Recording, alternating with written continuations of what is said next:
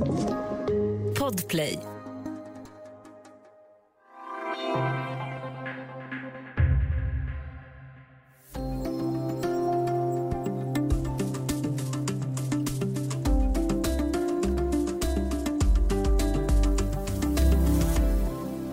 EU och USA söker febrilt en diplomatisk lösning på konflikten vid Ukrainas gräns. Om det misslyckas och Ryssland invaderar sitt grannland så finns det hot om nya sanktioner. Men vad innebär sanktioner? Vem bestämmer dem och hur fungerar det? Och vad händer om Putins oligarker står på tur för att få straffåtgärder? Välkommen till Studio DN med mig Ylke Holago.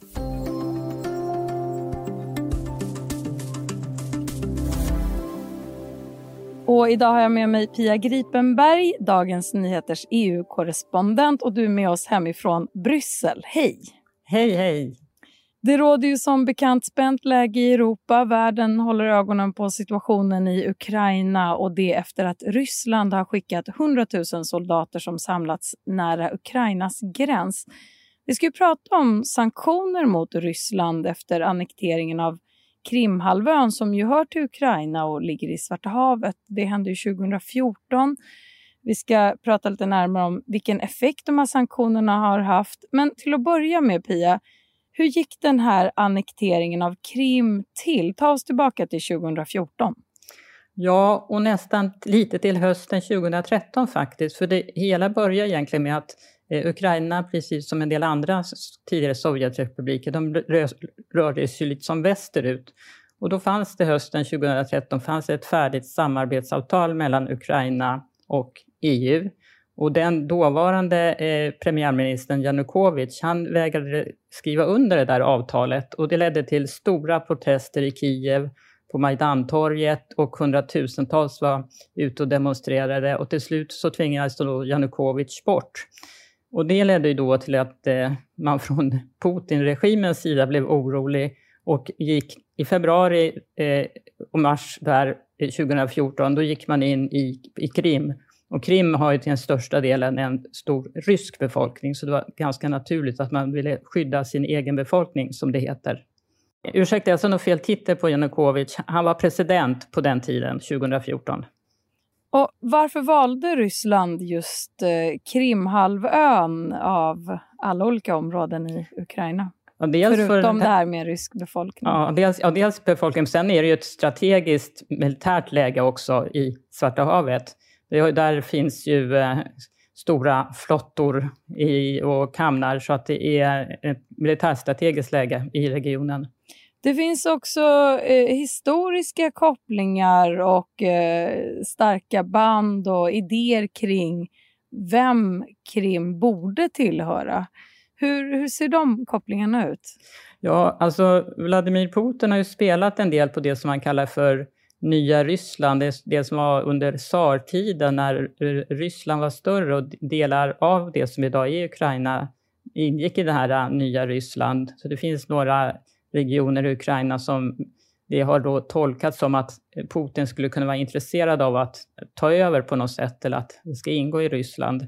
Och då finns det också en ganska stor etnisk rysk befolkning i flera av de här regionerna. En av de som drev på för den här annekteringen av Krim 2014 det var Rysslands dåvarande vice premiärminister Dmitrij Rogozin. Och det ledde till att han tillsammans med ett tjugotal andra blev föremål för sanktioner. Vad innebar de här sanktionerna och vem stod bakom? Ja, västmakterna då, USA, EU, Kanada, Australien, Storbritannien, Schweiz och några till. De pratade ju ihop sig då för att liksom stoppa att, eh, att liksom Ryssland skulle ta ännu mer av Ukraina eller försöka straffa för det som man hade gjort. Då enades man om att de här personerna och företagen som man sanktionerade, de fick då, dels fick personerna inte resa in i de här, de här västländerna, de fick, får inte ens passera i luftrummet över de här västländerna. Och företagen får inte göra affärer med andra företag i väst eller personer i väst. Och dessutom så fryser man då eventuella ekonomiska tillgångar, det vill säga om de hade något hus någonstans på Rivieran eller något sånt där så lades det i beslag helt enkelt.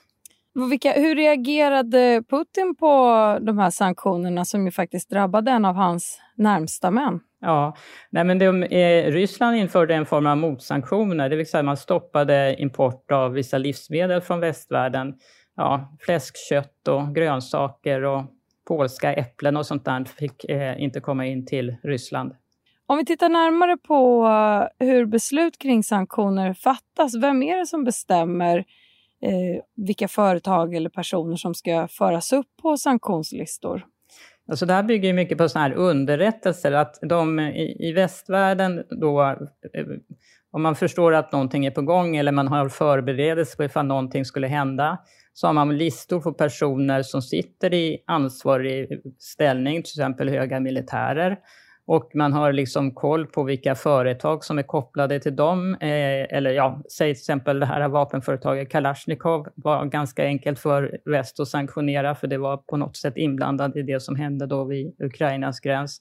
Eh, och de eh, listorna byter man med varandra. Alltså EU har, har information, USA har information, Storbritannien har information, Kanada har information och så försöker man ju då prata ihop sig för att det, är ju, det verkningsfulla är ju om man kan ena sig, att man får liksom en samlad sanktionslista mot eh, ja, personer som är direkt kopplade till det som har hänt, antingen för att de politiskt har fattat beslut som de, någon talman i parlament eller någonting sånt där.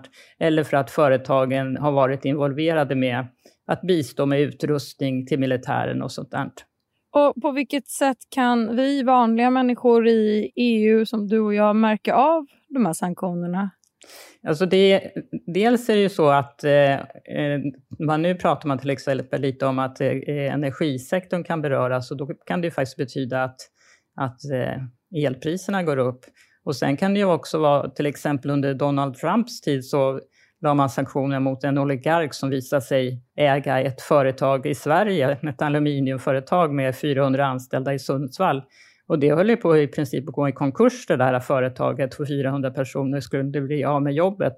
Om det inte i sista tur liksom reddes ut att att man fick göra lite nya formuleringar och byta lite folk i styrelsen så att man kunde rädda den här delen från så att säga sanktionslistan mot den här oligarken.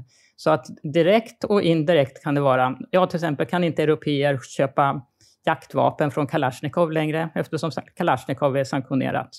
Och det här drabbar ju till exempel de som vill använda jakt och sportvapen. Eh, Sanktionerna vi talar om här kom alltså till eh, som en följd av Rysslands an annektering av Krimhalvön 2014. Idag skriver vi 2022 och listan på personer som är utsatta för sanktioner har växt till 230 namn. Men vad har det haft för effekt?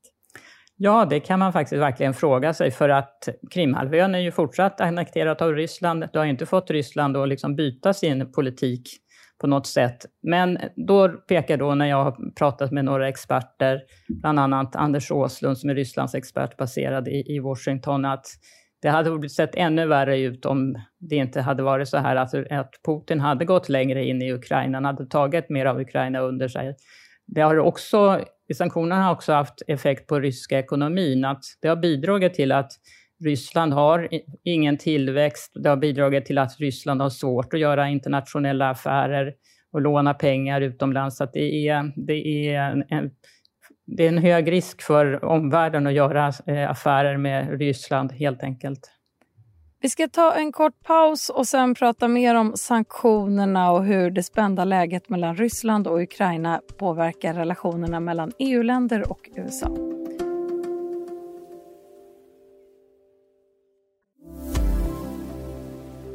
Du lyssnar på Studio DN idag om sanktionerna mot Ryssland och hur de påverkar både individer och storpolitik.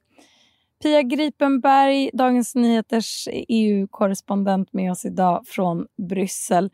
Den här ökade krigsrisken vid Ukrainas gräns har ju fått västvärlden, alltså EU-länderna och USA att tala om nya sanktioner. Hur låter den diskussionen just nu? Alltså just nu är det så att man betonar hela tiden hur enig västvärlden är och att det kommer bli massiva sanktioner om Ryssland går in i Ukraina på något sätt. Och eh, det kan man säga så här, om det var så att de, det blir något så här fullskaligt intåg, då kommer det att bli massiva sanktioner. Men sen det alla säger, det är ju också att ja, men om det blir någonting hybridaktigt, om vi inte vet vem som ligger bakom en hackerattack eller om vi inte vet vem som har saboterat energiförsörjning eller någonting, vad händer då?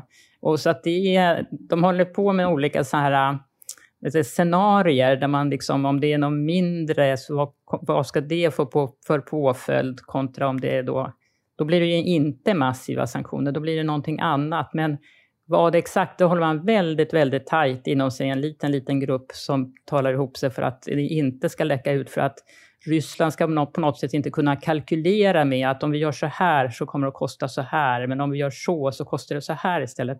Det vill man absolut inte lämna till Ryssland att kunna överväga olika, olika åtgärder så att säga. Eh, vi pratar om enighet här, men en faktor som faktiskt splittrar ländernas just enighet är ju rörledningen Nord Stream 2 i Östersjön och den är ju ännu inte i, bruk, men den ska exportera rysk naturgas till Tyskland. Vilka olika positioner har västliga samtalspartners i den frågan? Alltså, USA vill ju helst att den här gasledningen aldrig tas i bruk och vill egentligen sanktionera hela det projektet och de som står bakom. Och där står Varför då, då? Därför att man anser att det spelar Putin rakt i händerna. Europa blir ännu mer beroende av rysk naturgas. Och eh, ja, det är ju ryska statliga företag bakom och så. Men det, det, Europa då är ju beroende av rysk naturgas.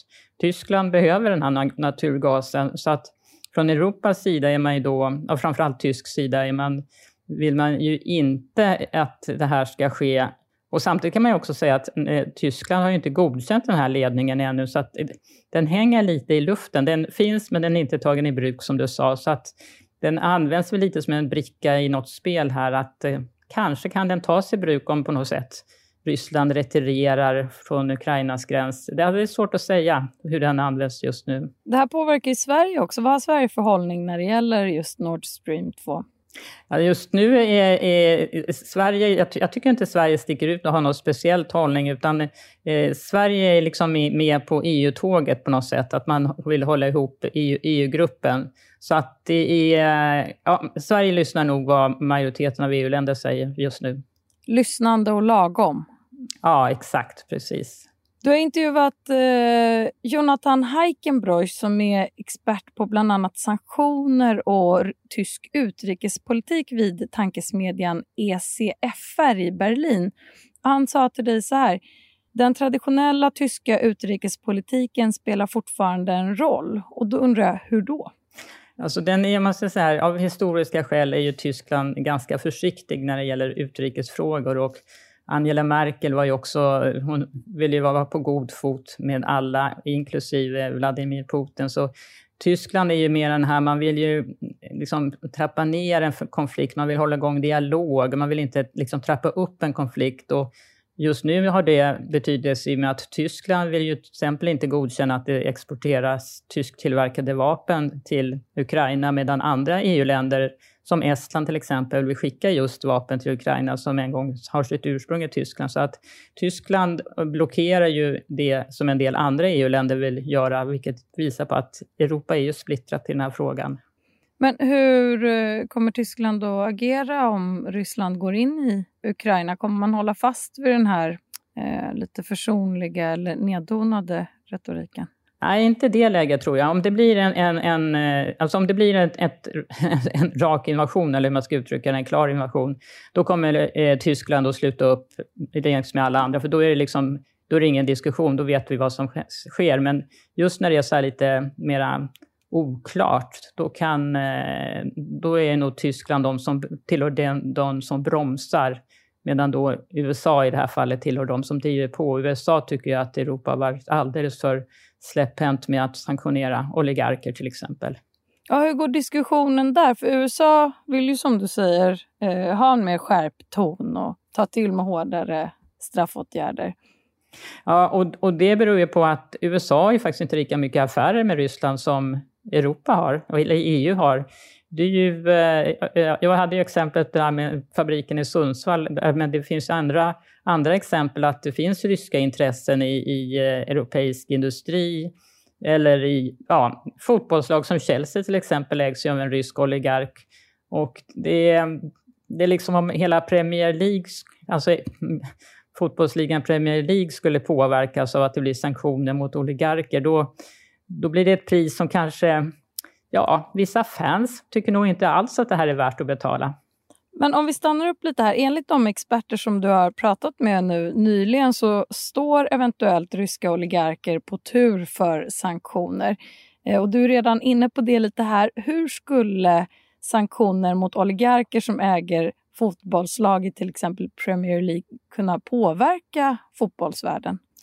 Eh, ja, det, alltså det, det beror på lite hur de utformas. Det kanske finns några snitsiga jurister där i bakgrunden som kan, kan formulera så att, att man kan liksom glida runt det. Men annars så är det ju att de här eh, oligarkerna, alltså de äger ju mycket, de äger ju liksom egendomar i, i, runt om i, ja, franska rivieran, City of London, i, i Alperna. Och eh, de är ju, i de fallen är det ganska lätt att man liksom tar deras fastigheter och liksom fryser de tillgångarna. Men problemen blir just när de, de är ägare i europeiska företag och folk riskerar att bli arbetslösa. Det, är, det där är en knivig fråga. Och eh, om till exempel då Ryssland skulle strypa exporten av naturgas. Det skulle ju slå jättehårt mot Europa. Det skulle öka elkostnaderna för konsumenter och företag ganska rejält. För de är ju en stor leverantör av naturgas. Så att det är svårt där att hitta, att liksom hitta rätt nivå på sanktionerna så att det slår mot oligarker och slår mot ryska regimen utan att det i orimlig grad på något sätt drabbar vanliga människor. Slutligen, Pia, stora delar av världen har sina ögon på Ryssland-Ukraina-frågan som vi har nämnt här. Vad kommer hända härnäst från din EU-horisont? Alltså det är ju ständiga samtal här och det är ständiga kontakter mellan USA och EU för att liksom samordna sig.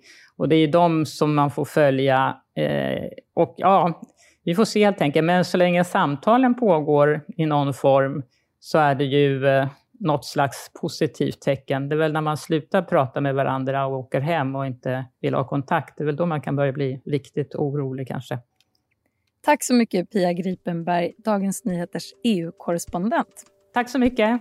Om du vill kontakta oss så går det bra att mejla till studiodn dn.se. Och kom ihåg att prenumerera på Studio DN där du lyssnar på poddar så missar du inga avsnitt. Studio DN görs för Podplay av producent Palmira Koker Menga. Ljudtekniker Patrik Miesenberger, teknik Jonas Lindskog på Bauer Media och jag heter Ylky Holago.